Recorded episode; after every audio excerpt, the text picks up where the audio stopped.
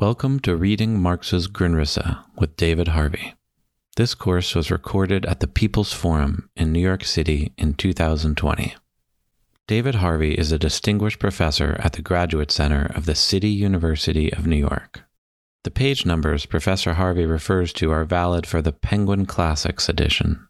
Course materials are available at peoplesforum.org slash Grundrisse. This episode is Class 10, pages 707 through 758. Welcome back to the Grundrisse class. Uh, in the age of uh, Corona. Um, and uh, we've had this break uh, for a couple of weeks, uh, partly because CUNY changes the calendar around, and partly because we had spring break. So now we're coming back in. And uh, I would uh, like to let you know that we will go until May 5th. And May 5th will be the last uh, class in the series. Uh, May 5th is a very uh, auspicious day because it happens to be Marx's birthday. So we can celebrate Marx's birthday and uh, finish off the Grundrisse at the same time. Um, now, uh, last time I had also asked uh, if there were people who might like to sort of send in some uh, commentaries, not, not, not papers or anything like that, but some commentaries on materials that uh, we'd hit uh, in the Grundrisse that you thought were important or needed further elaboration or uh, should be uh, source of discussion or something of that kind. Um, it's just be very helpful to me to know uh, sort of uh, what some people out there are thinking because right now it's all sort of very abstract and I'm, I'm pretty much used to that as, a, as an educator that you teach things and you never know who picks them up and how and why. And uh, for instance, uh, just yesterday I had a, uh, an email from somebody I taught at Hopkins 25 years ago who's now lives in Australia and said, you know, there are two things I learned from your class and it always stayed with me. And there were both things that came out of the Grundrisse. One was the annihilation of space by time, and the other was the insistence that uh, you prioritize the thinking of processes rather than things, and that uh, these, these were two ideas that come out of the Grundrisse in a very strong kind of way. Uh, and so I'd be very curious as to what kinds of things uh, might stick with you uh, in uh, future times. So if you could help me in that way, I would be very grateful for some feedback and commentary on some of the things we're looking at. Now, we left things last time right in the middle of, uh, of actually a very uh, significant part of the Grundrisse, which is talking about uh, the importance and significance of fixed capital. Um, now, uh, this is the one place in all of Marx's writings where fixed capital gets a real big going over in almost every dimension. So, um, and it's a very it's a very important topic, and, and clearly Marx sees it that way. That, uh, to the degree that fixed capital uh, starts to become uh, a, uh, a, business, uh, and uh, innovation becomes a business, and insofar as fixed capital starts to incorporate science and technology, and, and replaces where the uh, worker is located within the system. And uh, as Marx suggests in these passages uh, that we were looking at last time, uh, fixed capital reduces the significance of labor uh, to such a point that there's even a question as to whether the theory of value is, is relevant anymore. Uh, and uh, also to what degree the politics of the class struggle between you know, labor and capital uh, gets uh, mediated or even transformed uh, by uh, the arrival of science and technology as being a, a, singular power in the production process, and that there are all sorts of implications which flow from fixed capital uh, and uh, Marx uh, lays some of these out uh, and, and uh, in some rather splendid prose Uh, and, and this is a very uh, so this is a very fascinating argument and, and one which is very relevant to the degree that Marx is actually covering questions similar to those that we're confronted with when we ask the question what's going to happen with artificial intelligence, what's going to happen to labor uh, as a consequence of the introduction of artificial intelligence, what's the point of artificial intelligence. And in the course of this, Marx uh, does raise, uh, I think, a very important uh, kind of question that to the degree that science and technology gets incorporated into uh, innovation and the innovations start to increase the productivity of labor, uh, then we end up with uh, a tremendous kind of output uh, of productive activity with very, in many instances, very little labor input, though I was challenging that in the sense that there are many sectors of the economy where labor input is still very high, and, and, and we therefore uh, should be wary of treating the account that Marx lays here as being the only story in town. But it's, it's, a very compelling story, and I think it picks up on some very important issues. But it's not the complete story, and, and of course that's the, the story of the Grundrisse. Really, it's, a, it's an incomplete uh, set of uh, thinking, uh, and very valuable to to challenge us in all sorts of directions. But uh, you can't really say, well, okay, this is the the uh, interpretation, and this is the thing we have to take uh, from it. But one of the things that uh, Marx mentioned uh, uh, on the very last page that we dealt with last time, on page 706, Marx uh, quotes somebody by saying, What is wealth? and the, the answer that he, he is, a, is a quotation from one of the post uh, Ricardian socialists, truly wealthier nation when the working day is six rather than 12 hours. And then goes on, and says, wealth is not command over surplus labor time, but rather disposable time outside that needed in direct production for every individual and the whole society. Now, there's an interesting kind of question. Would you rather live in a society where wealth is distributed as a lot of things, or would you rather live in a society where wealth is distributed in terms of disposable time so that you had as much free time as you wanted because all the basic necessities were taken care of? So, what is wealth is, is a question which is raised here, and I think it's a very significant one. And as I pointed out when we were dealing with this, there's a distinction between wealth and value. Uh, wealth is the material conditions of, of, of life and, and uh, the command over assets, the command over uh, money, power, and all the rest of it. Whereas value, of course, is the socially necessary labor time, which is the social relation uh, which uh, underpins what market exchange is about and which affects uh, daily life of the laborer. So Marx continues then in the passages we're looking at today uh, by taking up the whole kind of question of the development of fixed capital. Uh, and starts off with this idea, saying the development of fixed capital indicates, in still another respect, the degree of development of wealth generally or of capital.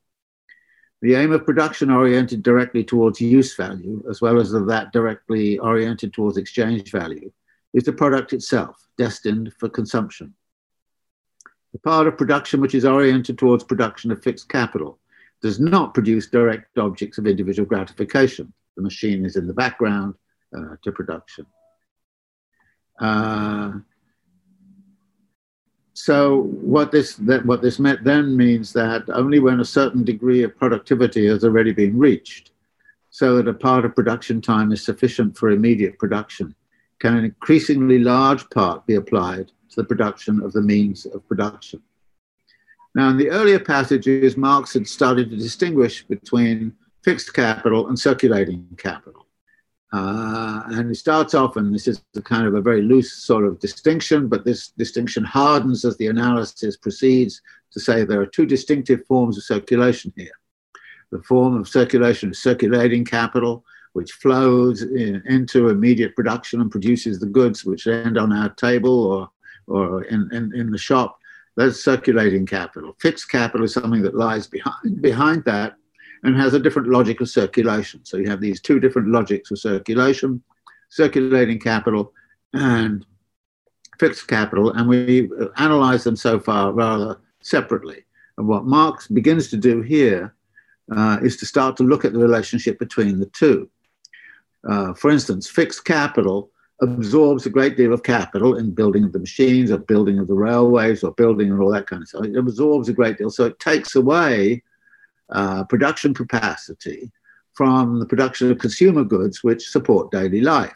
So there's a relationship between the circulating capital and the fixed capital that, that you need to take away some of the value which is circulating in order to locate it in the fixed capital. So there is this transition, if you like. And here Marx is kind of saying that to the degree that more and more value flows into the production of means of production, that is fixed capital, there is less available for the satisfaction of daily needs and daily life. Uh, and he then kind of says that uh, the, this flow of value into production of uh, fixed capital requires that society be able to wait that a large part of the wealth already created can be withdrawn, both from immediate consumption and from production for immediate consumption, in order to employ this part for labor which is not immediately productive within the material production process itself. In other words, the obvious, easiest thing here is to say, well, okay, the sort of example here is you want to build a railway line. Uh, and uh, in order to build a railway line, it takes you, I don't know, uh, 10 years to build a railway line, or if you're in China, it'd take you three years to build a railway line, but you've still got to wait over 10 years until uh, the railway line can be used.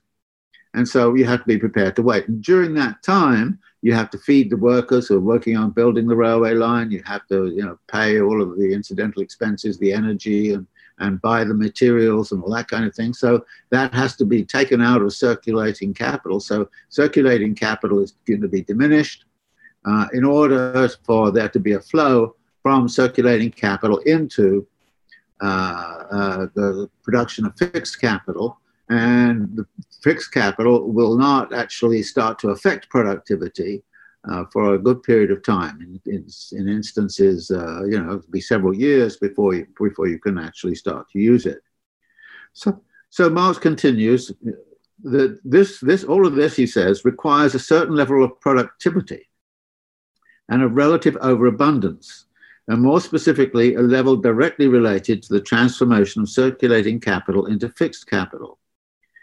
Uh, and he then goes on to say, as the magnitude of relative surplus labor depends on the productivity of necessary labor, so does the magnitude of labor time, living as well as objectified, employed on the production of fixed capital, depend on the productivity of the labor time spent in the direct production of products. That is the uh, the, the, productivity uh, in, of the capital which is uh, circulating. Um, then he can, says something interesting. He says surplus population, from this standpoint, as well as surplus production, is a condition for this. That is, the output of the time employed in direct production must be larger relatively than is directly required for the reproduction of the capital employed in these branches of industries. The smaller the direct fruits borne by, borne by fixed capital, the less it intervenes in the direct production process, the greater must be this relative surplus population and surplus production. Thus, more to build railways, canals, aqueducts, telegraphs, etc., than to build the machinery directly active in the direct production process. Hence, a subject to which we will return later, in the constant under and overproduction of modern industry, constant fluctuations and convulsions arise from the disproportion which sometimes, in sometimes too little, then again, too much circulating capital is transformed into fixed capital. Now, this has been, a, for me, a very, very important uh, idea that the relationship between circulating capital and fixed capital is one in which there's a constant dialogue going on between the two and they're affecting each other. And that in order for you to have the resources uh, to build the fixed capital, you need a surplus population, that is surplus labor, and you need a surplus product. Where is that surplus population and where is that surplus product coming from? Now, here Marx doesn't go into this, but, but if you read elsewhere in Marx, you'll find that, of course, surplus product uh, uh, population to some degree is going to depend upon natural increase and the, the drawing in uh, of uh, uh, populations into the wage labor force, such as the, the, destruction of peasant uh, populations and primitive accumulation on the land, all those kinds of things. So, an increase in the proletariat is a necessary condition for a lot of this uh, to, to, to go on. But you find also that the surplus population is partly produced by, guess what? The employment of fixed capital in production, which displaces labor.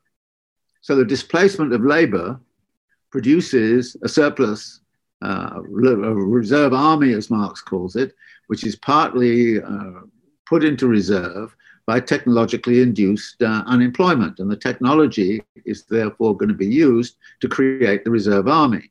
And you need a reserve army to build the technology. So there's a very interesting kind of relationship there. At the same time, capital is also prone because of the increasing productivity to produce more and more consumption goods.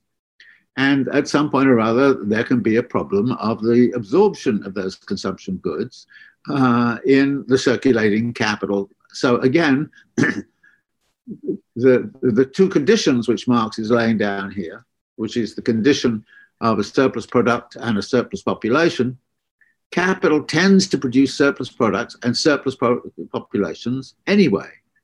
And to the degree that it does so, it produces the conditions uh, which will actually then create uh, the possibility uh, for fixed capital formation, which is going to then augment the conditions. So you can see a, di- a, a, a, dialectical kind of process in which, which one posits the other and, and, and, and completes, uh, completes uh, the other. Uh, and this, I think, historically has been very important for me because, to the degree that I'm interested in physical infrastructures and building of railways and regional economies and urbanization and so on, you're looking at uh, an area in which there's a great deal of absorption of surplus capital and surplus population uh, through the creation of cities and the creation of urbanization. Uh, and at the same time, the question arises is that urbanization going to be productive in the sense that it's going to improve, improve the productivity of labor so that more and more surplus labor is going to be available? And is it producing more and more goos so that more of these goods can, can, can enter in? So Marx sets this up, which is, I think, a very nice little way on page 707 to talk about the relationship between fixed and circulating capital and to say they feed off each other. Uh, and how they feed off each other is not very well laid out here, but this is the kind of work that I've certainly been uh, in, in involved in and, and, using a lot of, uh, uh, of these ideas. But the next step is on 708. Uh, Marx takes up this idea about disposable time. The creation of a large quantity of disposable time, apart from necessary labor time for society generally, etc., etc., the creation of not labor time appears in the stage of capital, as of, as of all earlier ones, as not labor time, free time. But the trouble, of course, it's free time for a few. And one of Marx's political projects is to say there should be free time for everyone. But uh, we see uh, what's coming out of this already by the fact that certain groups in the population have a certain amount of free time.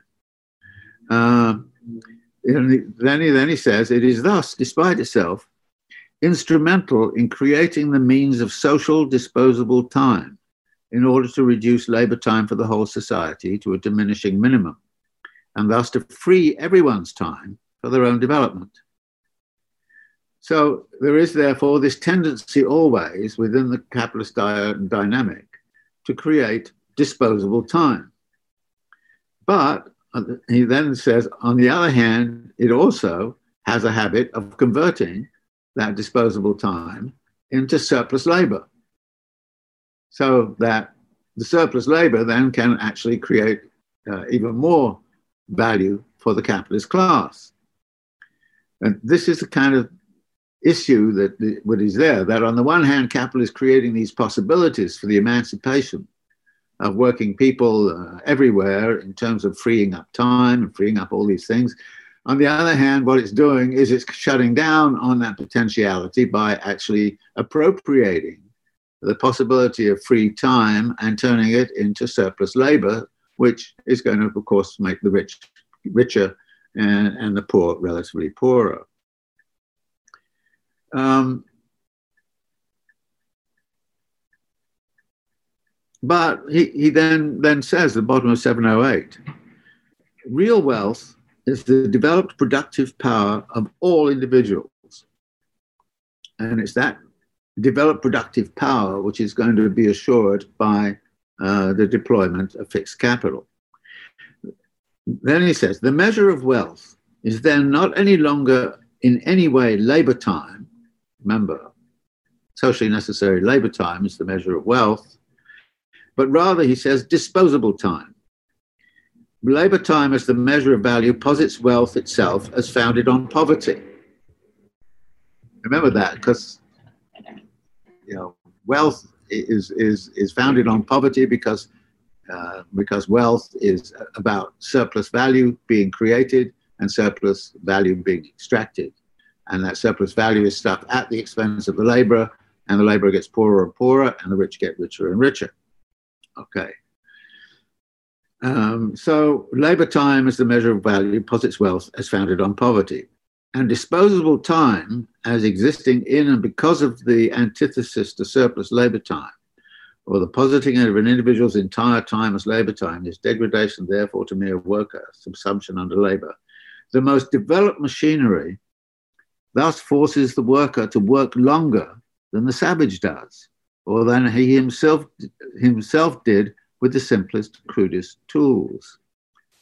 So, this class relation, which is, is on, the, on the one hand, is producing the potentiality of, of free time for everyone at the same time as it is getting into this. And to the degree that the the uh, the capitalist class is in control of the fixed capital, the fixed capital is going to be produced and utilized in such a way uh, as to augment the power of capital, not to create disposable time for the mass of the population. This is, if you like, the political problem, which Marx is try, striving to address. And I think what he wants to do is he wants us to recognize this problem and, and, and articulate this problem and say to people so that everybody understands and knows that this is actually what the nature of the situation is.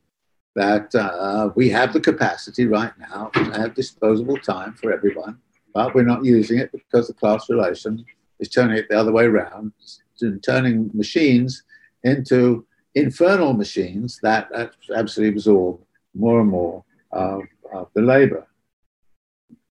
Uh, and this is this is uh, then on the next page he points about to something else which I think is is is significant, which is he starts to talk about social labor um, and the social intellect, and he talked about the general intellect. He starts to talk about social labor, and the point of this is that he quotes from somebody and says this there is nothing on which the laborer seize to say, This is my produce, this I will keep to myself. That is, when you have a, a very centralized factory system and you're just a cog in this kind of wheel, there's nothing there that you can say, That belongs to me. You just do your part in the thing. So it's the, the construction of, of what Marx elsewhere calls the collective laborer, social labor which actually then denies the capacity of the individual to say, well, okay, I can take my produce and I can go off and I can do something different with it. You can't do that because you are just assigned a slot in the division of labor and you have to sort of do what is required of that slot and, and you don't have any autonomy in relationship uh, to what it is that you're, you're producing. In fact, you may not even know very well what you're producing. If you have big supply chains all over the world, uh, you have, may have no idea uh, what happens to the product uh, once it leaves uh, the factory and it goes to another factory and then to another factory. So Marx is talking here and saying, well, this is made politically more difficult because the worker cannot recognize what their positionality is in relationship to a particular commodity product and how much of that pro- product uh, belongs to them. But this comes out from the, the way in which machine uh, technology uh, and, and, factory system is set up in such a way uh, as to de individualize uh, what labor is about and start to construct what he elsewhere calls collective labor, but here calls uh, social labor. Um, so this is this is this is one of the features of fixed capital. But then he starts to sort of talk about other things which go on in terms of fixed capital, how why it is and how it is that that that uh, productive capacity is diverted from circulating capital into the creation of fixed capital. And he has again something which is I think rather interesting observation about this on 710 when he says that everything he said tends to get organized towards the production of the means of value creation. Uh, but this is not towards value as an immediate object, but rather towards value creation, towards the means of realization as an immediate object of production. The production of value posited physically in the object of production itself as the aim of production. Uh, this is a little complicated, but basically, what, what, what he's starting to say here is that the flow of capital from circulating into fixed capital, you would think that flow would be kind of rational and, and, and about trying to enhance productivity in the way that I've, I've suggested. But what he's suggesting here is that actually some of that flow becomes an end in itself. That people just want to create the fixed capital and to hell with whether it uh, actually increases productivity or not. So the big issue, or one of the big issues that arises, and again, in my own work, I've encountered this a lot. One of the one of the issues that arises is to what degree is the flow of capital from circulating to fixed actually flowing into mega projects which uh, don't actually do anything whatsoever to enhance uh, productivity. Uh, we jokingly sometimes say of uh, you know presidents and mayors and things that they have quote edifice complexes. That is, they want to they want to create a mega project that has their name on it, no matter whether the mega project makes any sense or not, or whether it contributes to it. And in fact, you, you, what you will see in urbanization is mega project after mega project after mega project that have nothing whatsoever to do with, uh, with uh, improving the productivity of uh, labor in society in general or liberating free time. What they're really about is absorbing the surpluses of capital and the surpluses of labor in the production of, I don't know, some big sports stadium or some convention center or, you, you know, whatever it is, or, or, or, or just some, you know, some large buildings or something of that, of that, of, of that kind so that a lot of the flow that goes into quote fixed capital is not actually going into fixed capital in the sense that it, this, that it's going to improve the level of capital. It's absorbing surpluses of capital and labor in long-term projects, which may or may not actually uh, have some impact on the, the, the, the, uh, the productivity of labor. And this, this would, in, in, practice, it turns out that a lot of the projects are sort of uh, ambivalent about uh, about that. I mean, somebody will kind of say, "Oh, we need to develop a new port facility," and so a vast amount of money goes into building this new port facility. And yeah, maybe it's used a little bit. Maybe it does help uh, a little bit in terms of uh, speeding up uh, the, the transfer of goods and services. But uh, a lot of the time, it really doesn't do that. On the other hand, but it can be a big project and it can be a, a howling success and a vast amount of money will come through and it will improve the productivity. So the productivity of these long-term projects, of course, is something which is only going to be known way down the line. Uh, just for an example, uh, the Interstate Highway Project in the United States in the 1950s, 1960s, uh, it, it was never set up to improve productivity. It was set up for security reasons, national security. uh, and and uh, that was its. Uh, so a lot of money was put into that.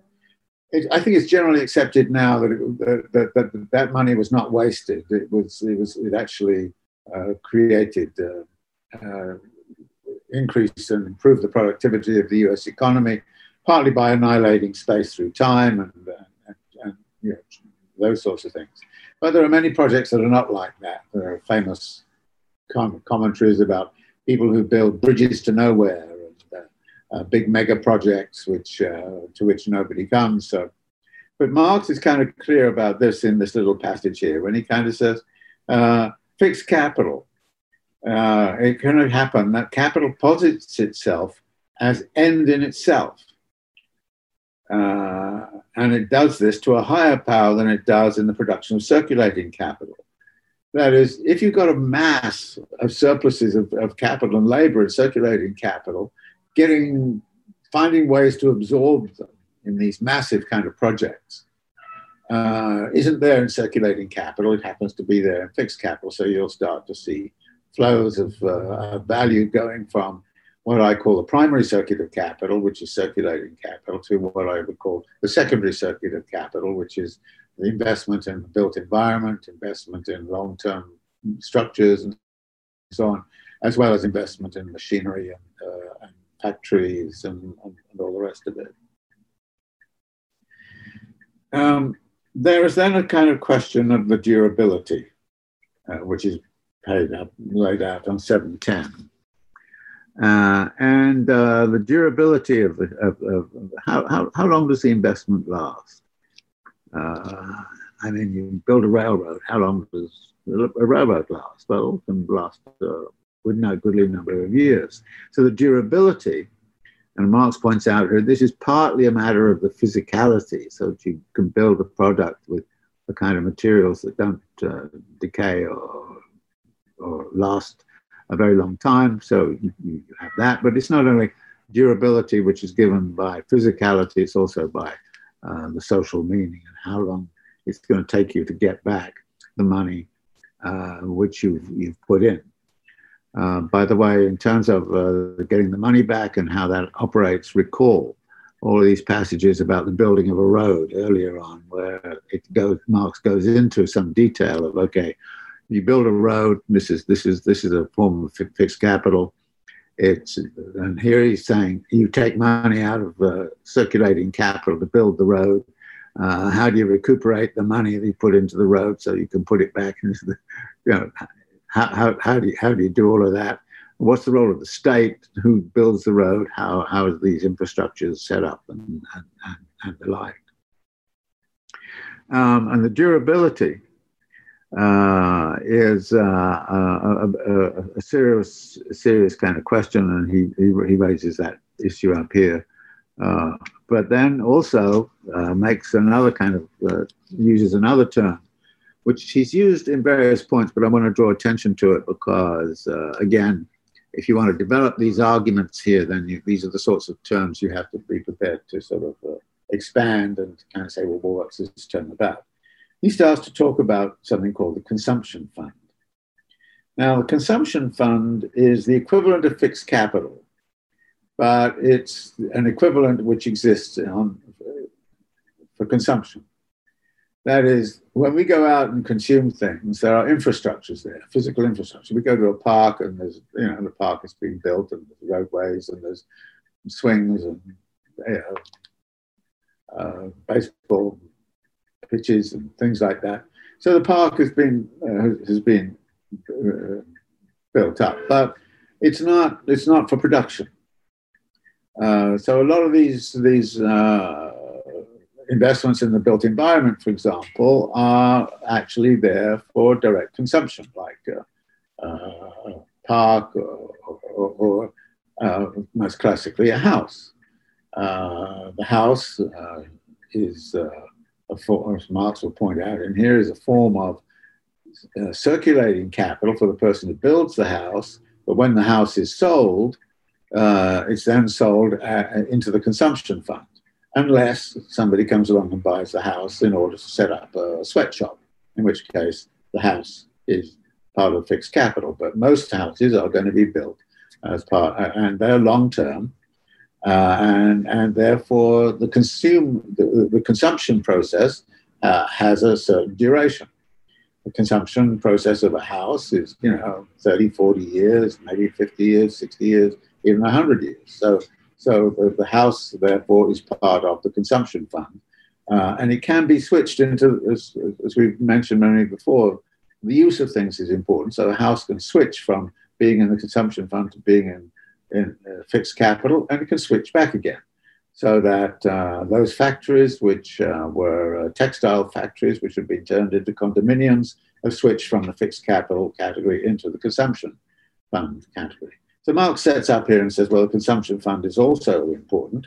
But he says, when we get into that, we have to be aware uh, that uh, this whole thing of consumption fund is connected with further determinations.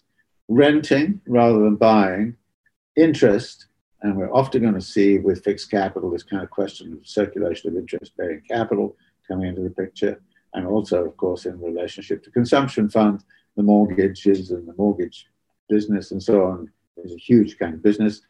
But in that area, says Marx, we're going to get renting rather than buying interest, etc. And then he kind of does his classic gesture, which is to say, which we are not yet here con- concerned with. So, you know, that, that's often what Marx does. Um, but he then is is is is really uh, pushing very hard on this uh, this side of uh, okay free time and what goes on with the free time which is created by the superior productivity that comes with machine technologies and the like. And he says at the bottom of 711, the saving of labor time is equal to an increase of free time, i.e., time for the full development of the individual, which in turn reacts back upon the productive power of labor as itself the greatest productive power.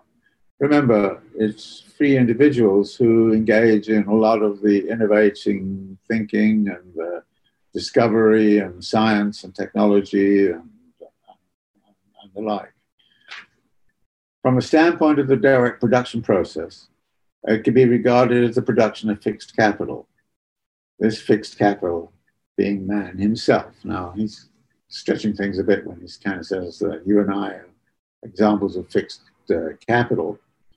But, you know, after all, uh, Bourdieu and people like that talk about, uh, you know, human capital, and uh, there's a whole kind of theory of human capital. And so uh, Marx is actually very critical of that elsewhere, but here he's kind of I think, a little bit tongue in cheek uh, uh, talking about it, but the whole kind of question about what do people do with free time.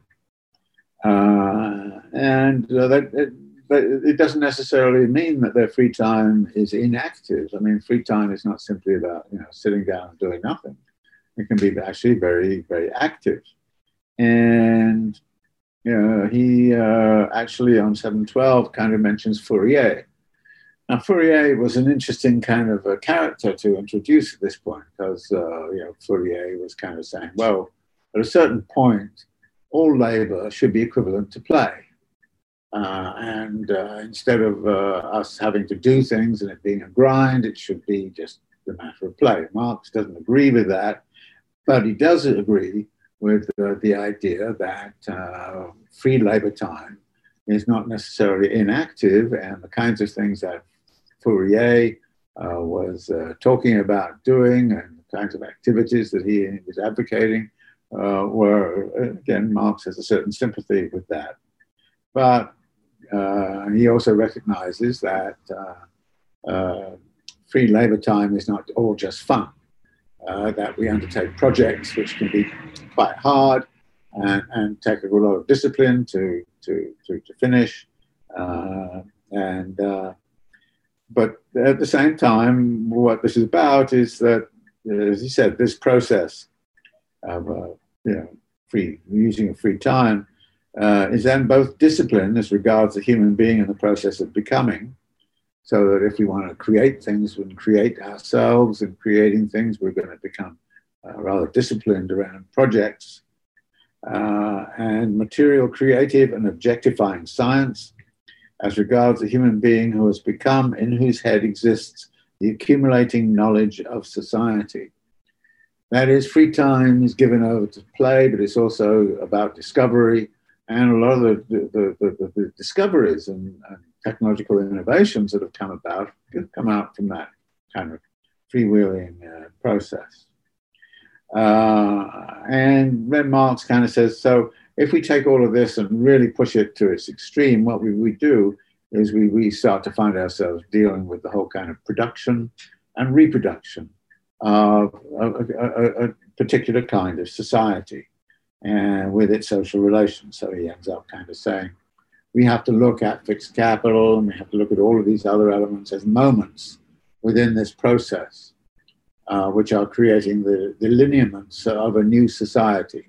And he's talked about that uh, earlier this idea of a new society uh, sort of embedded in the bowels of the old and, and having to be extracted somehow or other uh, through these, these processes of uh, free play. Um, so then comes a long passage he quotes from Owen, kind of saying, okay, uh, this is, I'm going to use this somehow. We had no idea how he's going to use it. Um, but then he's got a, a, a, bit of a problem about fixity, uh, um, where he's beginning to say, well, the fixity and uh, of, uh, of the, the, fixed capital uh, has, has certain implications. Uh, and the fixity gets connected uh, to uh, what I've often referred to as the metabolic relation to nature.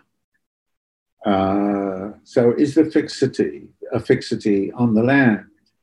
And what's the relationship between creation of infrastructures and landed property?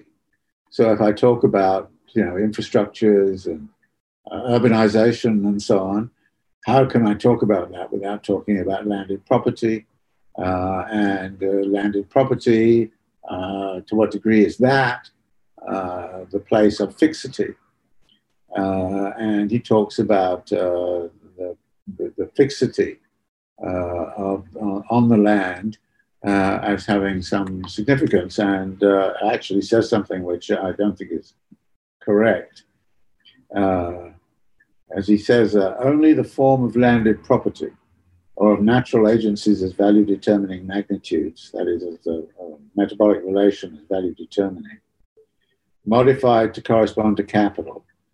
Uh, this belongs to the examination of the system of bourgeois economy. It does not affect the examination of capital at the point we have so far reached. That's a very important caveat. To regard land, etc., as a form of fixed capital. Now, it's clear that fixed capital can be placed upon the land. It's clear that fixed capital can be embedded in the land. But I don't think it's a good idea at all to call the land fixed capital. No, the land is the land, and it's, it, it's commodified and it has all its characteristics. And from the land, of course, we can extract uh, water, uh, uh, mineral resources, and all the rest of it. But it's not a good idea, it seems to me, to, to actually start to treat this as a fixed capital. But the fixity of things on the land starts to become important. And one of the themes that Marx enters into here is to say that while circulating capital is moving a lot of the time easily across uh, space and time, uh, fixed capital is often fixated in the land and on the land, and that therefore there's a different relation to the land than circulating capital. And I think the question of what the relationship is of fixed capital to the land is an important question, but I don't think he deals with it at all well here. And we start to recognize uh, the, the, possibility of what might happen with land rent or what might happen with, with uh, issues of, of, uh, of, of, that sort.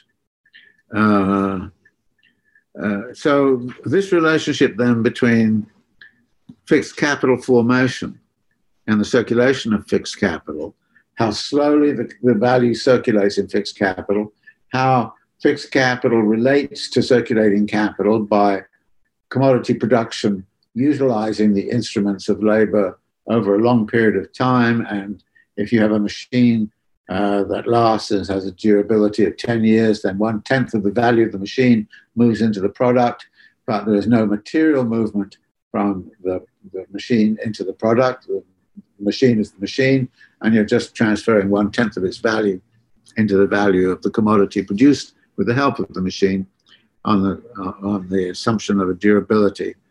Uh, so, and this then gets into the whole kind of question of temporality and how we think about temporality. Uh, when he was talking about circulating capital, uh, he basically said, well, we have to deal with the fact that there are different turnover times of capital, and, uh, but we're going to actually uh, lock it down uh, by saying there is a basic turnover time, and the basic turnover time uh, is that which is given by agriculture, which in Marx's time, of course, was very much more central. Uh, it's given by agriculture, and the temporality is for most of the parts of the world that Marx was working in, is one year. Uh, there's harvest once a year, and, and therefore the basic the baseline of temporality is one year. Uh, fixed capital is defined as something that lasts for longer than one year and can take you through many cycles of, of circulating capital. Now, circulating capital, as we've seen earlier, can circulate once a year if you're in agriculture, others can circulate on a daily basis. So there's lots of different ways in which, but it's all kind of measured on the basis of this year. Um, but that can't be the temporality of fixed capital. Because with fixed capital, you're, last, you're dealing with a much different kind of uh, temporality. Uh, so he says the introduction of fixed capital, he said, changes our notion of temporality uh, and, and neither the turnover time of capital nor the unit in which their number is measured, the year, henceforth appear as the measure of time for the motion of capital. This unit is now determined rather by the reproduction time required for fixed capital, and hence the total circulation time it needs to enter into circulation as value and to come back from it in the totality of its value. Now, what he's envisaging here is that, you know, I'll use the 10 year machine.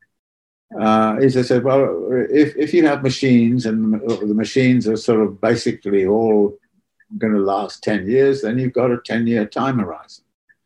Uh, and the temporality is going to be fixed by, by a 10 year cycle. The end of 10 years, uh, you're going to have to replace your machine.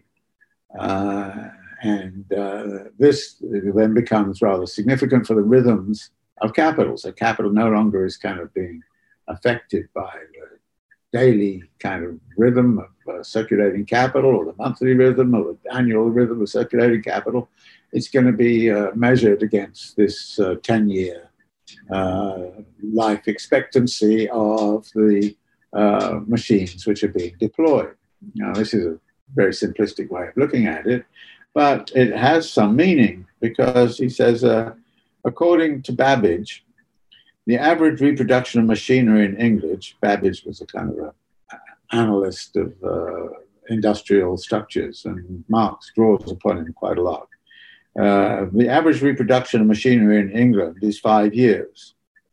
And then Marx says the real one, hence perhaps 10 years. There can be no doubt whatever that the cycle, which has passed through since the development of fixed capital on a large scale, at more or less 10 year intervals, is connected with this total reproduction phase of capital.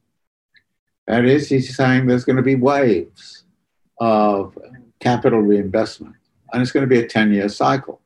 And he says that because actually, if you go back and you look at the data, you see a 10 year cycle in nearly all the data. For instance, there was a crisis in 1826. There was a crisis in 1836. There was a crisis in 1847 to 8. And there was a crisis in 1857 to 8, which is when Marx was writing the Grundrisse. So you basically see a 10 year crisis. And when you look at the graphs, they all have this kind of 10 year rhythm. And you kind of go, actually, this is, a, this is the equivalent of a business cycle. And the business cycle is likely to be governed by waves of reinvestment, uh, which sometimes was reinvestment in similar machines, but sometimes was waves of reinvestment in new machines, in which case, even though your old machine was still working fine, you would have to get rid of it because uh, it was nowhere near as productive as the new machines on the market. So, so the, the, the temporality then sets in. Uh, so, so this this temporality uh, and the temporality of fixed capital circulation is very different from the temporality of, uh, of circulating capital.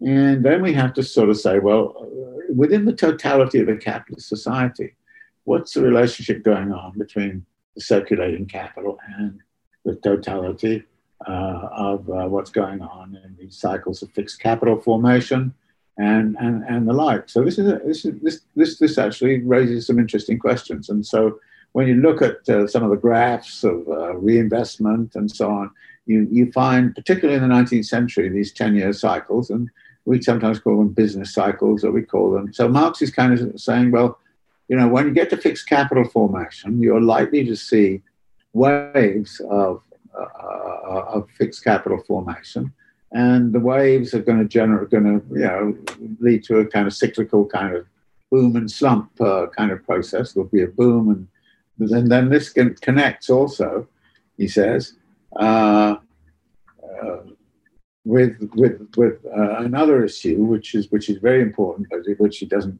really go into, when he says. What the economists here understand, and this is on page 723, by fixed capital is as far as revenues from it are concerned, the form of fixed capital in which it does not directly enter into the production process as machinery, but rather in railways, buildings, agricultural improvements, drainings, etc., where hence the realization of the value and surplus value contained in surplus value, uh, um, sorry, uh, the realization of the value and surplus value contained in it appears in the form of an annuity where interest represents the surplus value and the annuity the successive return of the value advanced. This is therefore not in fact a case, although it is the case with agricultural improvements of fixed capital entering into circulation as value by forming a part of the product, but rather the sale of fixed capital in the form of its use value. It is here sold not all at once, but as an annuity. Um, so that the machine uh, and, and a fixed capital may itself circulate, and it can circulate in two ways. It can circulate uh, in, in relationship to interest bearing capital. Uh, that is, that the, the, buyer of the fixed capital uh, will, in, in effect, uh, borrow the fixed capital and pay interest on it for the, the 10 years in which that fixed capital is deployed. Uh, this is the way uh, that a lot of contracts are, are set up. Um, if you have a, a, copying machine in your office, you, you, the office has almost certainly not bought it. Uh, what they've done is they've actually uh, leased it on a 10 year, probably service contract of some kind, in which the fixed capital will be taken away after 10 years and somebody else, something else will come, will come in. But in order to do this, you have to have some notion of interest. And therefore, what is happening there is it's not actually circulating in relationship to surplus value, it's uh, circulating in relationship to uh, interest bearing capital. Again, Marx doesn't want to deal with that here and says this is too kind of thing, this is too complicated for us here. Uh, but this is likewise, even he says, with houses.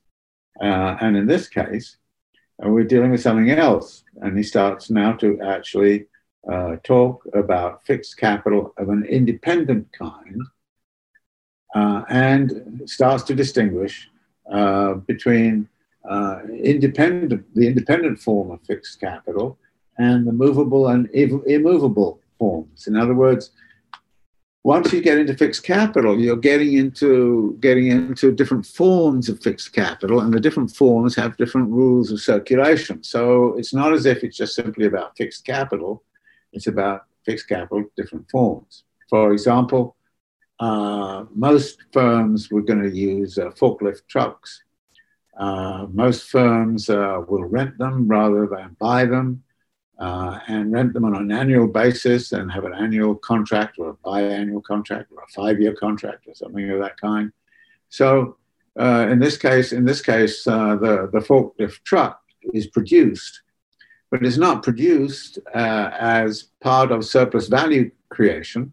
It's really produced to earn interest on the capital. So that instead of instead of you, you the, the banker can lend money to the uh, to the industrialist to buy the forklift truck, or the industrialist can pay interest to the owner of the forklift truck, who will then, you know, get interest on on on how much it, it, it took to buy uh, the forklift truck. So you have two ways of going, and and uh, one is uh, in which you own uh, the fixed capital, and the other by which but when you, you when, when you go away from machinery and, and the relationship between circulating and fixed capital in, in, in the firm and start to say, well, okay, what goes on in terms of all these infrastructures like housing and the consumption fund, what goes on uh, in uh, uh, you know, railways and roads and all those kinds of things, and sewers and, and, and waste disposal structures and so on, what goes on in all those areas uh, you're dealing with something which is, which again, which is radically different, where it's the circulation of interest-bearing capital which takes over and starts to manage the whole way in which uh, items of that kind are distributed in the economy. So Marx is very well aware of this and starts to kind of say, okay, fixed capital is a very complicated uh, uh, uh category, and and and as such, uh, uh, you have to recognize its complexities uh, and, and, uh, and, and, at the same time, always remember that though it's a, these are distinctive forms of circulation, these distinctive forms of circulation uh, actually enter into uh, a particular kind of relationship with circulating capital. So you've got to uh, you know, it's a pretty complicated kind of world that Marx is, is, is, looking at here. On the one hand, you've got to keep relationship with circulating capital right, but on the other hand, you've got to have the different forms of circulation and how do they have fixed capital. And at the same time, what is fixed capital doing in terms of uh, enhancing the productivity uh, of labor and what are the consequences of uh, the increasing productivity of labor, which, which fixed capital should uh, set up uh, through its operation. Marx sort of quotes on 728, for example, uh, uh, the, the, the, an adage from Adam Smith that every fixed capital comes originally from a circulating capital and needs to be continually maintained by means of a circulating capital. Uh, and then he says at the bottom, uh, again, this is Smithian, but it uses this concept, uh, which I always coming back to here. The more the material presence of fixed capital corresponds to its concept, the more adequate its material mode of existence is, the more does its turnover time span a cycle of years. Um, and, and so, again, we have this idea that uh, Marx is trying to figure out what the full role of fixed capital might be in a, in a capitalist mode of production. Uh, but part of his argument here is to sort of try to f- define what forms of circulation of fixed capital and what volumes of flow from circulating to fixed capital might be adequate to capital. Uh, we don't know exactly what that would be, but on the other hand, the question is significant and and and as a as a as an important question, we we need we need I think to uh, to to follow it uh, through.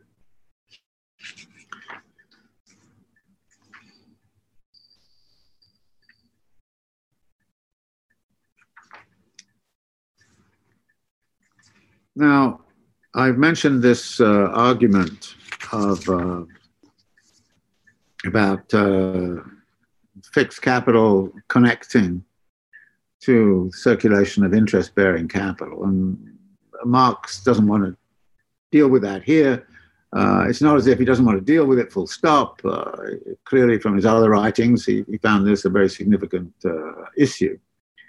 Um, um, but he does say something about it, which I think is a, is a very is a very is very critical. Uh, and he's been talking about the the forms of payment which go on in terms of uh, circulation of uh, fixed capital, and how uh, the, the value of that fixed capital is recuperated by these different kind of means and structures of uh, payment. Uh, and, and he says at the bottom of 731 something interesting. It is paid for only in proportion to its wear. This much clear then, which already follows from the difference introduced by fixed capital into the industrial cycle. That's the 10 year cycle. Namely, that it engages the production of subsequent years.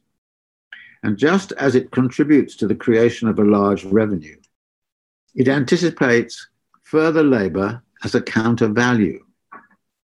The anticipation of future fruits of labor is therefore in no way a consequence of the state debt, etc. In short, not an invention of the credit system. It has its roots in the specific mode of realization mode of turnover, mode of reproduction of fixed capital. I think this is a very important rule. Okay. When we when we start to look at uh, interest-bearing capital and finance capital and all of the things that have gone on with that, the tendency is to say, "Oh, well, we've seen a financialization or financial something's happened to the financial system." Blah blah blah. Marx is saying you're looking in the wrong place. If you want to understand that, you go look at fixed capital formation. I mean, you don't go look at the mortgage market just because you want to look at the mortgage market. You go and look at house building. If you if you want to look at what's happening in the credit system in China, you just don't kind of say, "Wow, the Chinese have really gone off and got into the credit system and huge amount of, uh, of indebtedness, all this kind of thing." You don't do that. You say, okay, what, what is that money being lent for and why is it being lent? And the answer was, of course, that the Chinese, when faced with a crisis in 2007, 2008, decided to absorb surplus capital and labor. Notice I'm coming back to that again surplus capital and labor in building long term fixed capital assets, railroads, dams, uh, housing, all the rest of it. So they needed to get, they got indebted, not because they got indebted, but because they were building a vast amount of fixed capital formation. And the fixed capital was only going to return any, uh, you know, return, re- return any profit on, on its, on its uh, building after several years. Therefore, uh, you had to find a way. So the relationship between circulating capital and fixed capital, that relationship is mediated through the credit system. And that is, the credit system just didn't sort of descend from heaven. The credit system grew at this point the relationship between circulating capital and fixed capital.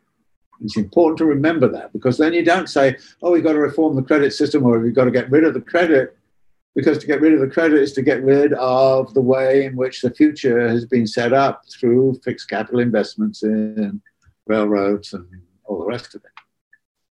So again, one, of the things I always like about the Grundrisse is that Marx can be sort of toddling along, dealing with kind of minor issues, and then he'll come up with a sentence like that, which is really, really pregnant with a lot of meaning and, and very significant, I think, to understand. So that when I think about uh, what's going on in finance capital, I'm always thinking about, well, what is it that finance capital is financing?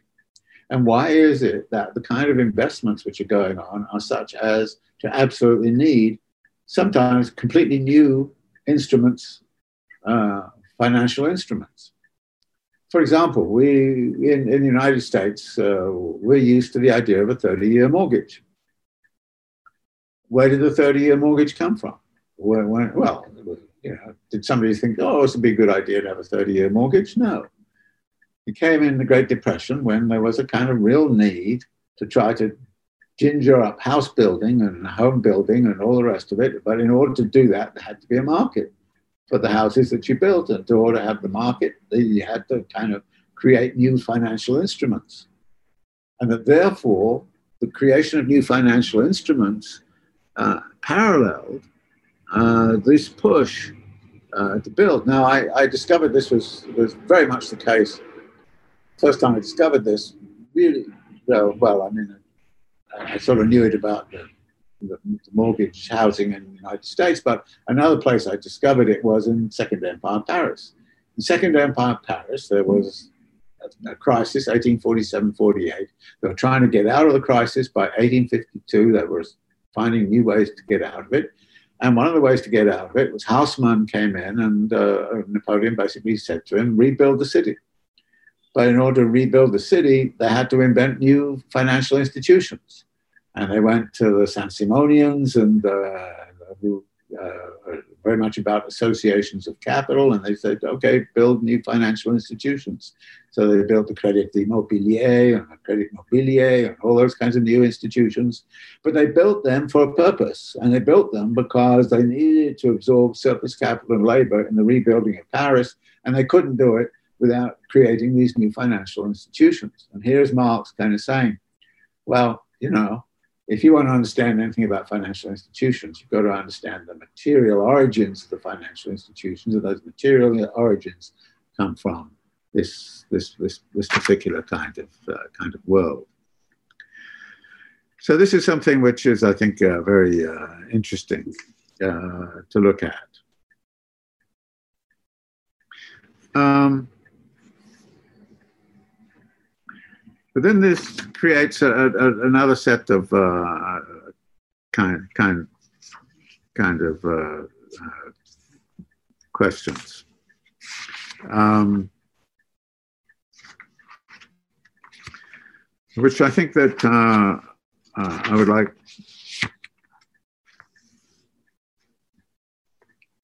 to is, I, have mentioned that the categories of fixed capital and I think it's important to remember this. First off, there's, you know, okay, just fixed capital and circulating capital and the relationship between the two.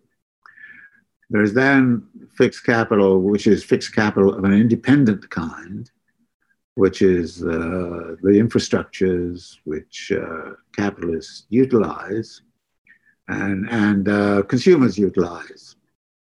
So, so the, the, the independent kind of fixed capital formation is, has a very different logic to it uh, relative to the, uh, the, the firm who's just uh, you know buying a machine and setting up a machine uh, structure. So that's uh, that's important.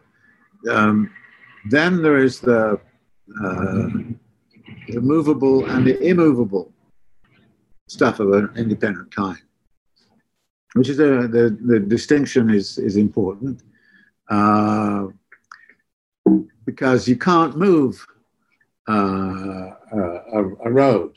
I mean, there's your immovable.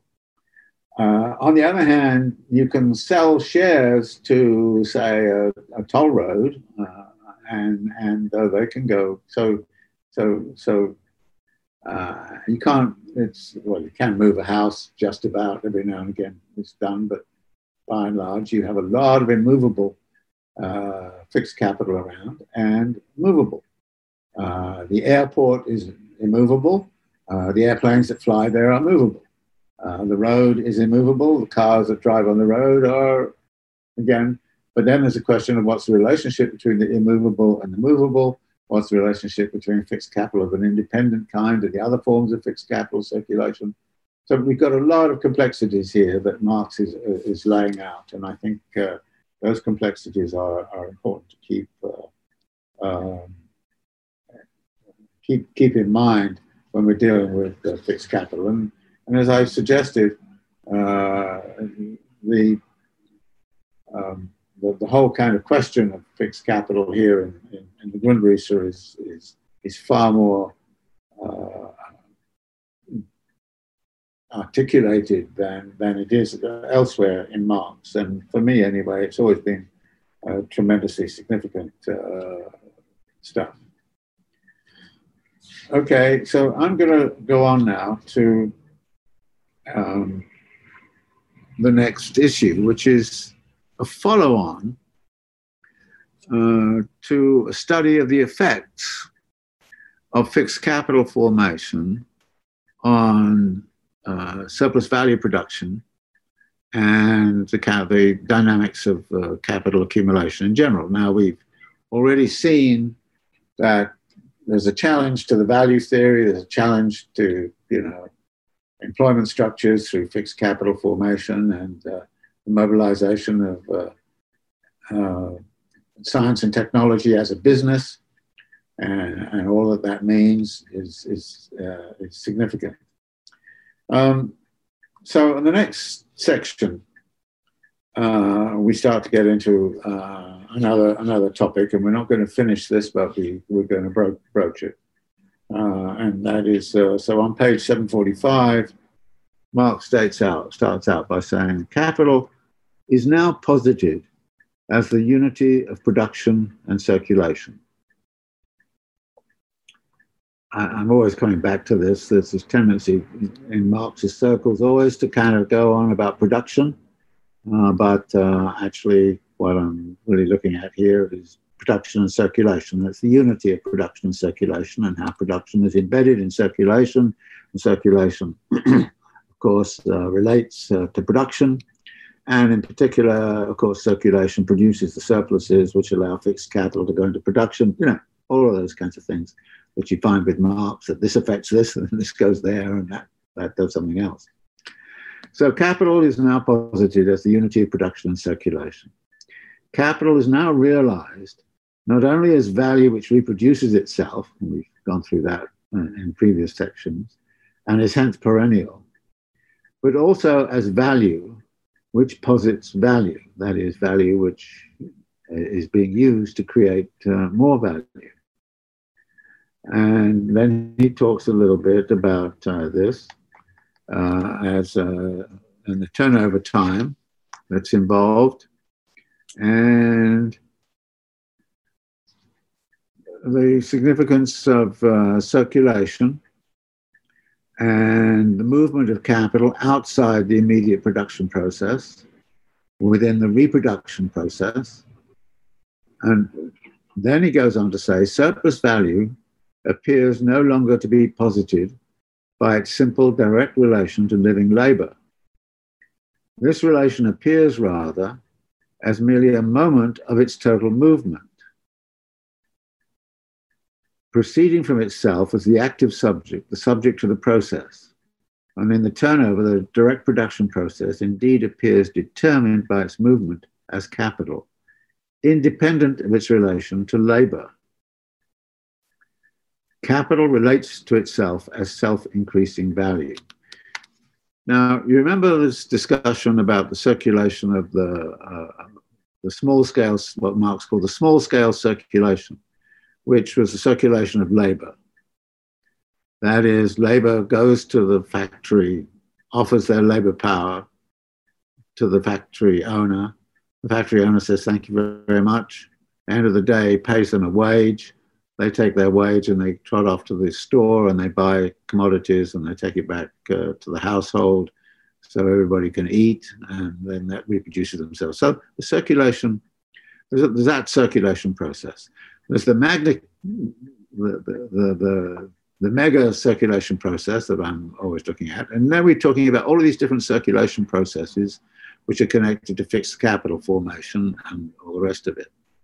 And the interesting thing is to say, well, within the sense of the totality, and I always come back to that idea of the totality, within the sense of the totality, what is going on in terms of the inner relationships of all of those different circulatory forms and how are they relating to each other? And where Marx kind of says, look, capital at some point or other becomes about valorizing itself and it doesn't even care about labor, well, it doesn't care about labor in the sense that it doesn't care about what it is that the laborer has to do in order to reproduce themselves. And, and that therefore the reproduction of labor power has nothing to do with capital. Capital washes its hands of it.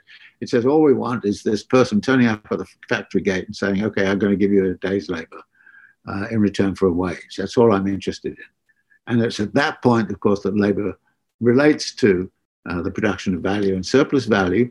Uh, but it's not, it's not the laborer who is relating to it because basically what's given up is alienated labor. That is, it's not, you know, so, so this is the, the situation we're in.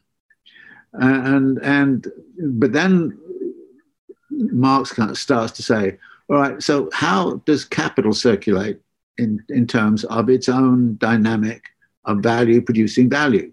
How, how, what, are the, what are the laws of its own form of circulation? And he says, so capital relates to itself as self increasing value, i.e., it relates to surplus value as something posited and founded by it. It relates as wellspring of production to itself as product. It relates as producing value to itself as produced value. It therefore for no longer measures the newly produced value by its real measure.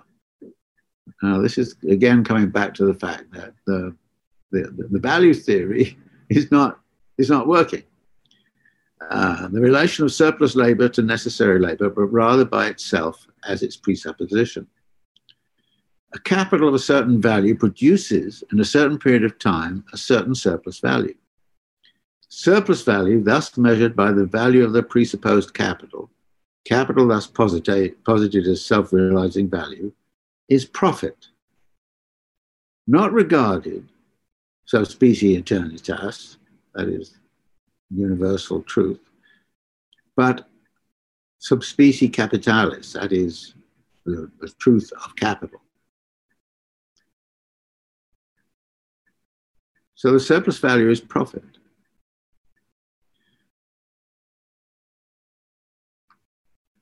The magnitude, surplus value, is therefore measured by the value magnitude of the capital, and the rate of profit is therefore determined by the proportion between its value and the value of capital. The rate of profit is very, very different from the rate of surplus value. The rate of profit is going to be affected very much by the total amount of capital advanced. And if the capital advanced is heavily dependent upon massive amounts of fixed capital and massive amounts of uh, uh, means of production in general, and very little labor, then that firm is going to produce very little surplus value because even if the rate of exploitation is 100%, if you're only employing 20 laborers, then there's not much surplus value being generated. But you're going to get a rate of profit. And the rate of profit, and we've gone into this before, is going to be different depending upon the capital intensity, how much fixed capital. So the deployment of fixed capital is going to have a very significant effect upon the relationship between the production of surplus value, which is one measure, and the rate of profit, which is another measure. And the move from circulating capital to uh, fixed capital is a move from surplus value producing capital to capital intensive capital. And Marx then goes through this and says the following The magnitude, surplus value, is therefore measured by the value magnitude of the capital, and the rate of profit is therefore determined by the proportion between its value and the value of capital. That is the total amount of value of, of capital advanced into the production process. A very large part of what belongs here has been developed above. We've done this to some degree already. But the anticipated material is to be put here. Insofar as the newly posited value, which is of the same nature as the capital, is itself in turn taken up into the production process. Itself in turn maintains itself as capital. To that extent, the capital itself has grown and now acts as a capital of greater value. After it has distinguished the profit as newly reproduced value, from itself as presupposed self realizing value and has posited profit as the measure of its realization, it suspends the separation again and posits it in its identity to itself as capital, which, grown by the amount of the profit, now begins the same process anew in larger dimensions. By describing its circle, it expands itself as a subject of the circle and thus describes a self expanding circle, a spiral. Now, those of you who've listened to me will know I spent a lot of time talking about the spiral and how you have to analyze that diagram, which is, this depicts a circle, and you have to sort of imagine it as a spiral. And it's a spiral which is about constant growth. And then Marx says this that the impact of greater levels of fixed capital in the production process increase the total value in total capital advanced, but decrease the total value produced. The result is that presupposing the same surplus value, the same surplus labor in proportion to necessary labor, then the rate of profit depends on the relation between the part of capital exchanged for living labor and the part existing in the form of raw material and means of production. Hence, the smaller the portion exchanged for living labor becomes, the smaller becomes the rate of profit. Thus, in the same proportion as capital takes up a larger place as capital in the production process relative to immediate labor, i.e., the more the relative surplus value grows, the value creating power of capital, the more does the rate of profit fall. So, okay, here it comes the falling rate of profit. Fixed capital and the increasing reliance upon fixed capital is going to produce a falling rate of profit because the, the ratio between capital advanced and labor employed is going to favor those firms which have a high, high level of uh, fixed capital. So the equalization of the rate of profit then is going to have this effect. The equalization is going to equalize, the equalization is going to produce a falling rate of profit in aggregate because more and more of the value is going to go into investment in fixed capital. So Marx kind of says Hence, the rate of profit falls relative to the total value of the capital presupposed to production of the part of capital acting as capital in production. Presupposing equal surplus value, equal relation of surplus labor and necessary labor, there can therefore be an unequal profit, and it must be unequal relative to the size of the capitals. The rate of profit can rise, although real surplus value falls. Indeed, the capital can grow and the rate of profit can grow in the same relation to the relation and, and so on. This equality of rates, that is, the equalization of the rate of profit, presupposes growth of the capital without growth and development of the productive power of labor. One presupposition suspends the other. This contradiction, this contradicts the law of development of capital, and especially the development of fixed capital. So the development of fixed capital then is connected to the falling rate of profit. And the more capital moves towards the falling rate of profit, towards fixed capital, the more it's going to move towards the falling rate of profit. And this is across the board. Thus, he says on page 748 Expressed in general terms, if the rate of profit declines for the larger capital, but not in relation with its size, then the gross profit rises, although the rate of profit declines. His example here is an obvious one. Uh, if the rate of profit of the capital of 1,000 were only half a percent, then the sum of its profit would be only half as large as that of the smaller capital because the rate of profit will be 20 times smaller. In other words, a capital of 100 with a profit of 10% yields a smaller sum of profit than a capital of 1,000 with a profit of 2%. So what's happening to the profit rates is powerfully connected to the rise of fixed capital as an object of dynamics of the capitalist system. And he then goes on to say this is, in every respect, the most important law of modern political economy and the most essential for understanding the most difficult relations. Now, this is very important statement. He's, he's kind of saying that the falling rate of profit, this law of falling rate of profit, due to increasing deployment of fixed capital, uh, is the most important law of modern political economy and most essential for understanding the most difficult relations. Now, this argument about the falling rate of profit is uh, obviously has a long, long history. And of course, it's taken up more fully in volume three of Capital. But it's interesting that Marx has articulated that here, and in some ways, it, it, it, it's following on from all of this analysis of fixed capital.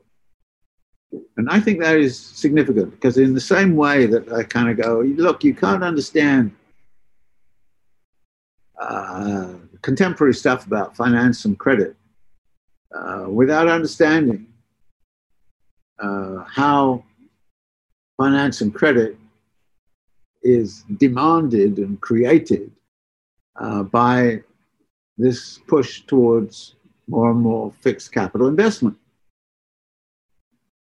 And in the same way, I would argue about this. You can't understand the falling rate of profit argument without understanding why it is, and this is what Marx has been analyzing, of course, why it is that capital is constantly pushing towards innovation.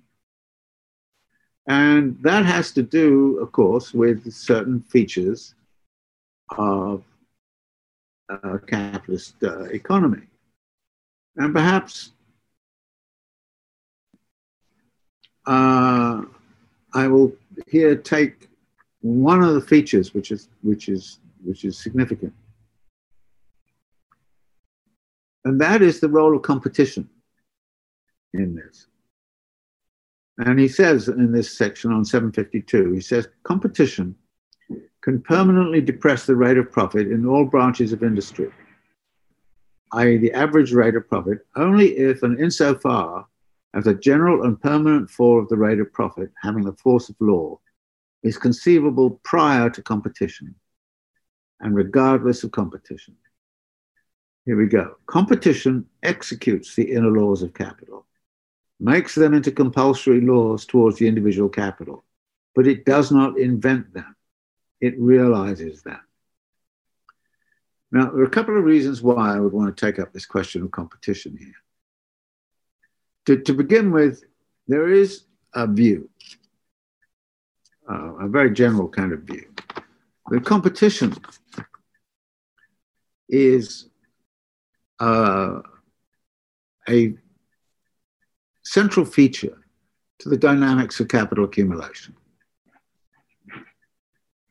And I think that this raises some interesting kind of questions because Marx is basically saying competition really is not going to explain anything. Competition enforces certain things.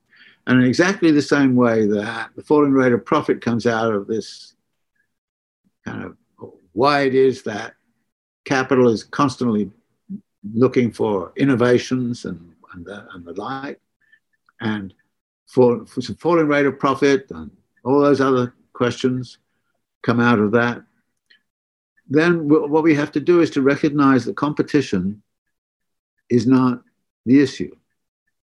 There's a tendency to say, uh, you know, socialism is all about uh, collaboration and collective, collective action. And capitalism is all about competition and individual liberty and freedom. And competition and individual liberty and freedom are depicted as being somehow or other eternal truths. Somehow or other, they're natural. So, by that calculus, that would then mean that anybody who goes for the socialist answer is actually pursuing something that is, quote, unnatural. So, this kind of actually, there's a long history of this. You'd be surprised. I mean, casually, people say, will say things like, oh, well, you're a socialist, you don't believe in competition. Competition is human nature. You can't curb competition, therefore, there's no point you, you know. I'm sure anybody has heard those kinds of arguments. This is not Marx's arguments at all. And it goes back to the analysis that we've already been given, which is kind of fantastic analysis when you think of it. I mean, if the competition is over how much disposable time we have, well, we end up with a very different society than competition over who can acquire the greatest amount of wealth and in, in, as measured in terms of money, power, and control over assets. So everything depends upon what the competition is about. I mean, if we all competed on who could have the best healthcare service, who could have the best defense against, uh, you know, uh, epidemics and all the rest of it, uh, then, then you know, I mean, as far as Marx is concerned, the competition is fine. So it's not as if socialism is about, you know, abandonment of competition. It's about competing over certain things, but not about others. And the question Marx is kind of saying here is that you can't get anywhere by starting with competition because it's a meaningless phrase. It depends what you're competing about. Now, what capital does is to compete, as we've seen, is to compete over technological change. And it competes over technological change for a very simple kind of reason that you're trying to maximize the rate of profit. That's what it's about. If you maximize the rate of profit, then you're competing with others to do it. One of the ways you can do it is to have superior technology. Therefore, you go for relative surplus value and you go for superior technology. Superior technology uh, means it's going to have fixed capital. It means you're going to start to do all of the things that we've been talking about. And so we're going to end up with a society which is going to, into, you know, circulation of interest bearing capital, doing all of those kinds of things. So we're going to do all of those things. But, we, but competition doesn't explain any of them. So what Marx is doing here is to kind of say, you know, competition is very crucial for understanding how there's an equalization of the rate of profit. One of the ways in which you could get out of uh, this is to diminish competition. And there are a number of ways you can diminish competition, of course. Uh, one of the ways would uh, be if, if you have monopolies. Uh, so, you know, uh, another way would be to uh, structure things so that, uh, for example, there was no even capital flow. That capital could not flow to where the rate of profit is highest or lowest. In other words, you'd have capital controls. So there are all sorts of ways in which you might address the whole kind of question. But competition is a very, very important in enforcing the laws. And, and the law of a falling rate of profit is not the result of competition. It is something that is enforced, however, by the existence of competition between firms uh, over the rate of profit and for a higher rate of profit. And if I have a very high rate of profit and you don't, uh, I'm going to drive you out of business within very short order. And with a bit of luck, I'll become a monopolist and won't be bothered by the falling rate of profit either. But that uh, doesn't happen very long. In fact, there are all sorts of mechanisms that lead into uh, even monopolies being challenged at various points. I mean, in the 1960s, uh, there were monopolies in the United States for the big companies, and they did things a very different way than the breakup of the monopolies since then. So competition then is significant. But competition is not a definition of either the capitalist ethic or, for that matter, what is wrong with the, with the socialist approach. In other words, socialists could be very happy to have lots of competition. Competition over the best uh, healthcare system, competition over uh, life expectancy, competition uh, over free time, and and and let let's have a competition over you know, uh, and and it's inter- interesting you see because when you kind of say, well, if if we if we take any of those uh, features and ask the question, is the United States uh, got a better economy? Well, in terms of GDP per capita, it's pretty good and it's way way up there. But in terms of uh, protection of the mass of the citizens from uh, penury through uh, sort of uh, exorbitant uh, medical bills, uh, the answer would be, well, you know, the US is way, way down. It's even way down now in terms of life expectancy, and it's even way down in terms of infant mortality and all kinds of other things. So there are these situations uh, in which the question of competition becomes significant. And I think that it's uh, that, that, that, the whole role of competition in relationship to the falling rate of profit is significant. Now, the rolling, falling rate of profit is a big issue, and we're going to deal with that next time. So I'm going to stop here and see if there are any immediate kind of uh, kind of questions that people want to ask or to raise, and then then then we can go on next time uh, to take uh, uh the, the, the, next uh, section, which in effect will be to, to really do the rest of the rest of the book. So let me stop here and let's have a discussion if there are questions that somebody wants to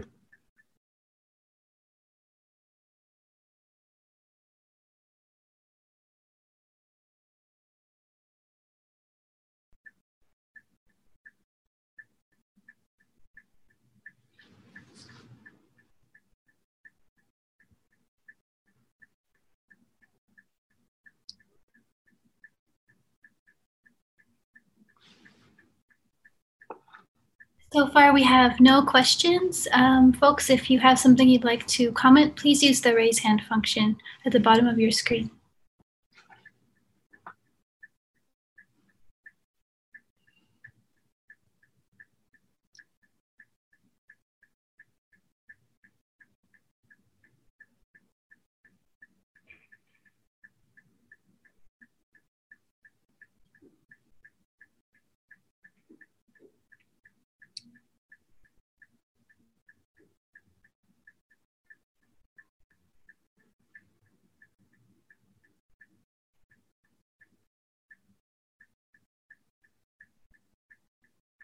Hi.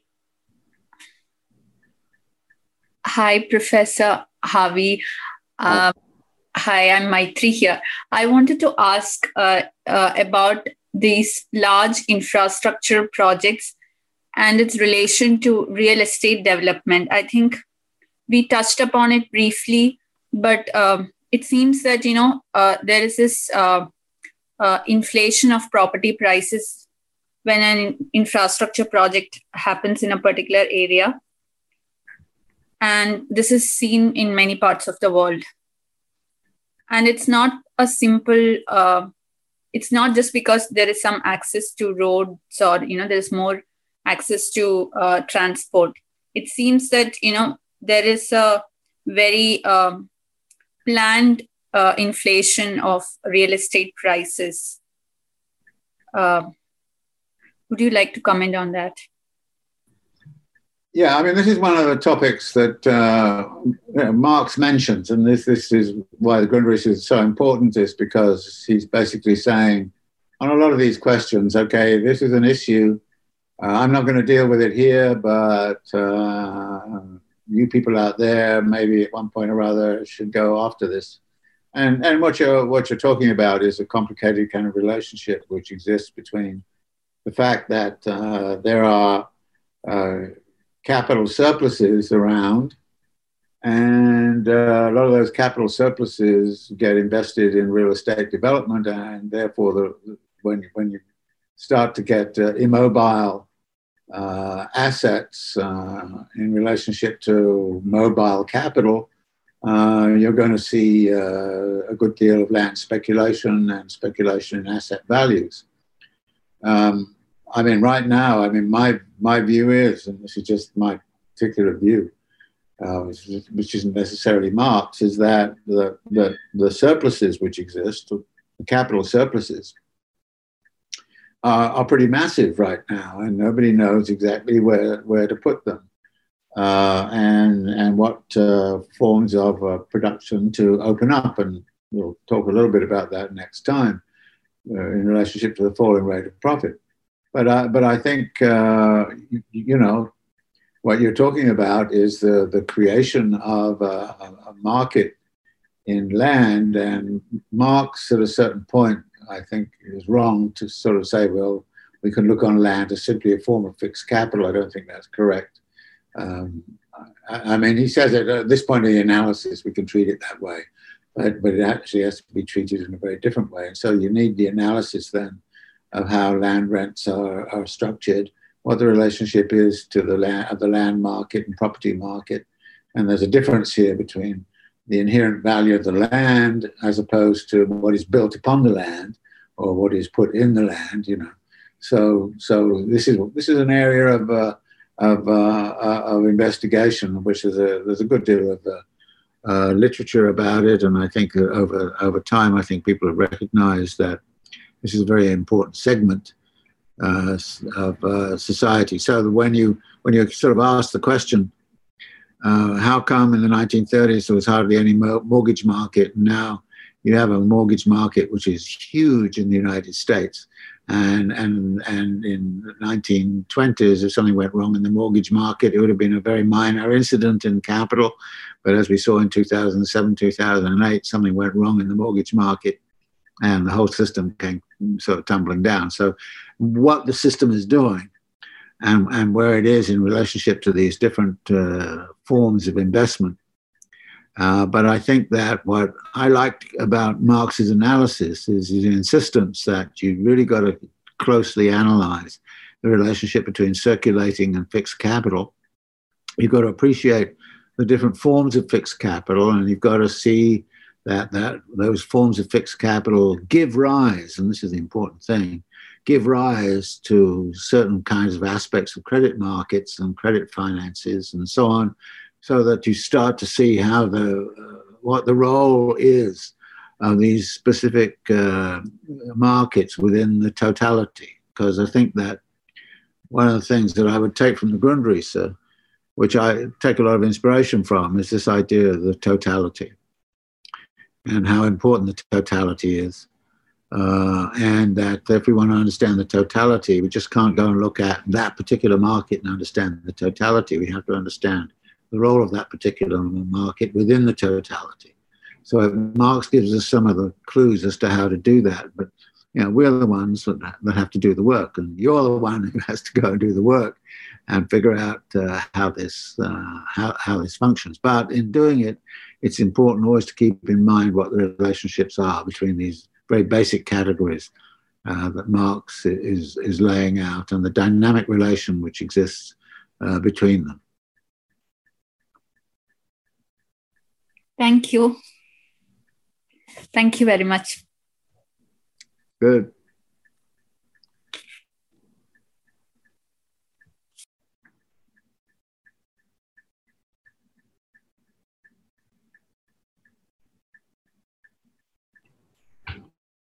We have a question that's submitted by the chat by Scott.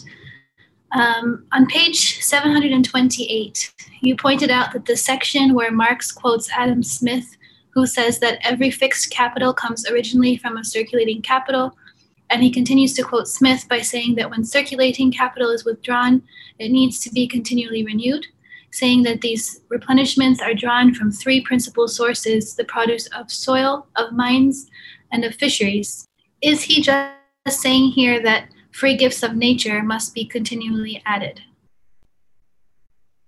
I think that's what Adam Smith is saying. I'm not so sure that Marx would fully agree with that.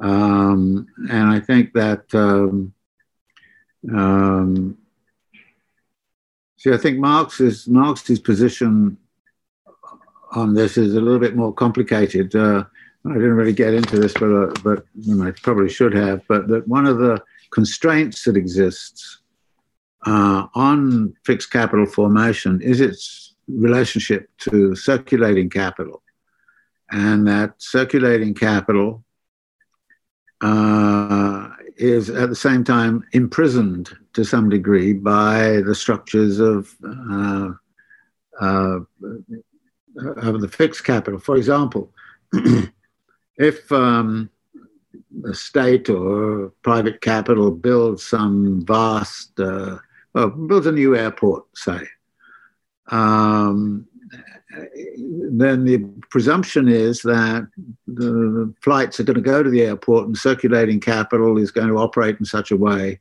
as to generate enough traffic for that airport so that the, the, the fixed capital, which is invested in the airport, uh, isn't uh, the fixed cap, the value of that fixed capital can be recuperated.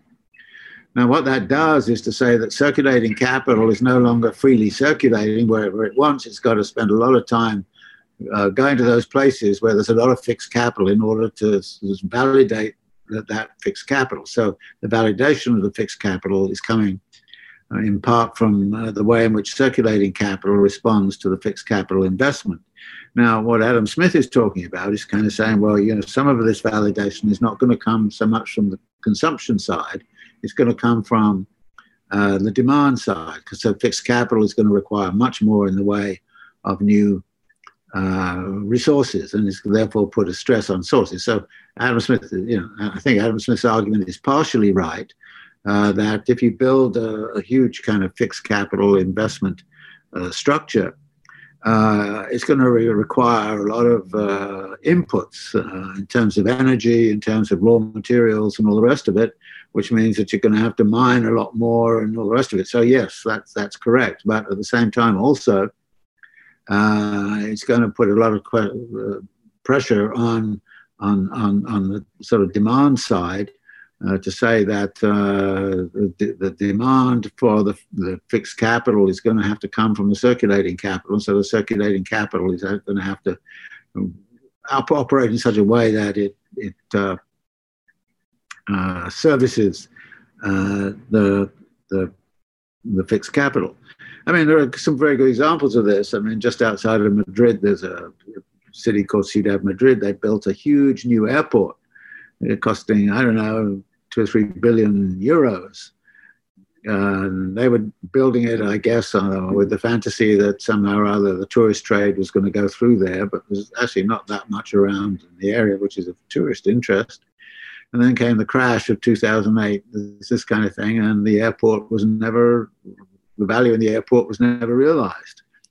And uh, few years ago, they decided to auction off the airport to anybody who wanted it, and I think somebody bid something like you know fifty thousand euros for the whole Euro airport. So, so, so in effect, uh, the value of the fixed capital was lost uh, because the circulation circulating capital couldn't get there to service uh, the, uh, the the debt requirements of the of, of the of the fixed capital. So uh, I think you know that the, the, quote from Smith is partially correct. It's kind of saying, okay, uh, something of this kind requires uh, is going to have big impacts on the input side, uh, but I I think also there's a great deal of uh, impact on on the use of that fixed capital of an independent kind, uh, in particular. And if the use doesn't materialize, then the value is lost. Okay, and so we'll see you this time next week. And then, as I said, uh, May 5th uh, will be the celebration of Marx's birthday. So, good night to you all.